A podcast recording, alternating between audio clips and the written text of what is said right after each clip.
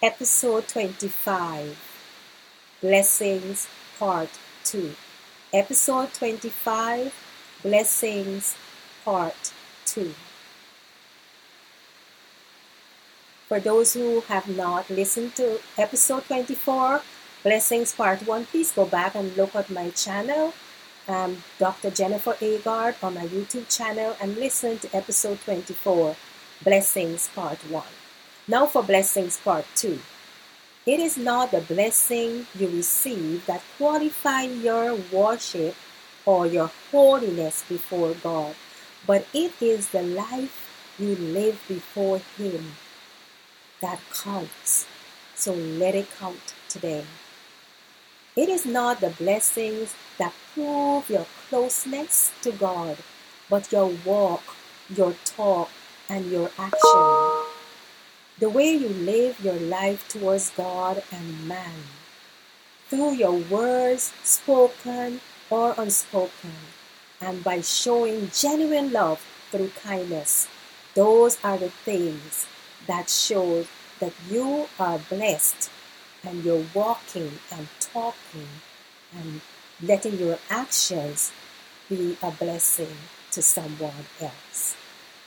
Therefore, let us stop talking, speaking blessings, and live it. Let us not only talk the talk, but walk the talk, live it. We are often blinded by the word blessings and confused by it. We equate blessings for being righteous before God. And our righteousness, not God's righteousness, prevents us from seeing our sins, our inner and our outer sins and shortcomings. Oh my God, help us. Please help us to see the ungodliness in our actions. For blessings from God do not separate us from sin, but draws us towards uncovering our sins. And I'm going to repeat that. Blessings from God do not separate us from our sin, but it draws us towards uncovering our sins. So we would see that because God loves us, He pours His blessings on us to show us that despite of our sins, He still loves us. And through His love, we will repent of our sins and walk closer to Him. My friends, please don't let pride cause you to lose God's blessings. For it is not only you that God has blessed, but all of His children.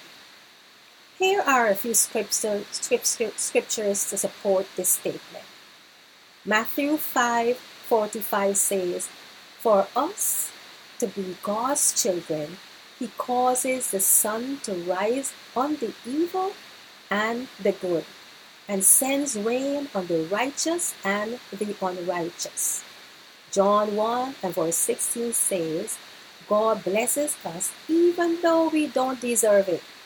Jeremiah 32 and verse 41 says, God blesses us because He enjoys doing it. Oh, what a blessing! God blesses us because He enjoys doing it.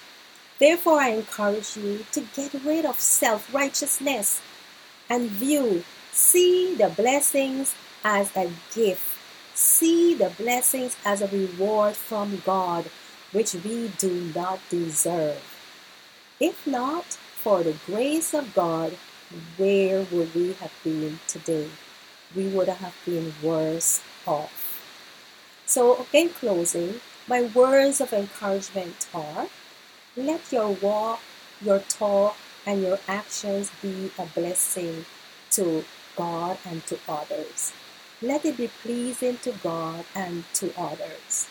Serve God and others with humility serve God and others with humility. And again, in closing, I want to say please show love. Not only talk it, show it. Because love is an action word. Let us be kind to someone else today. And God loves you, and I love you too. Have a marvelous day.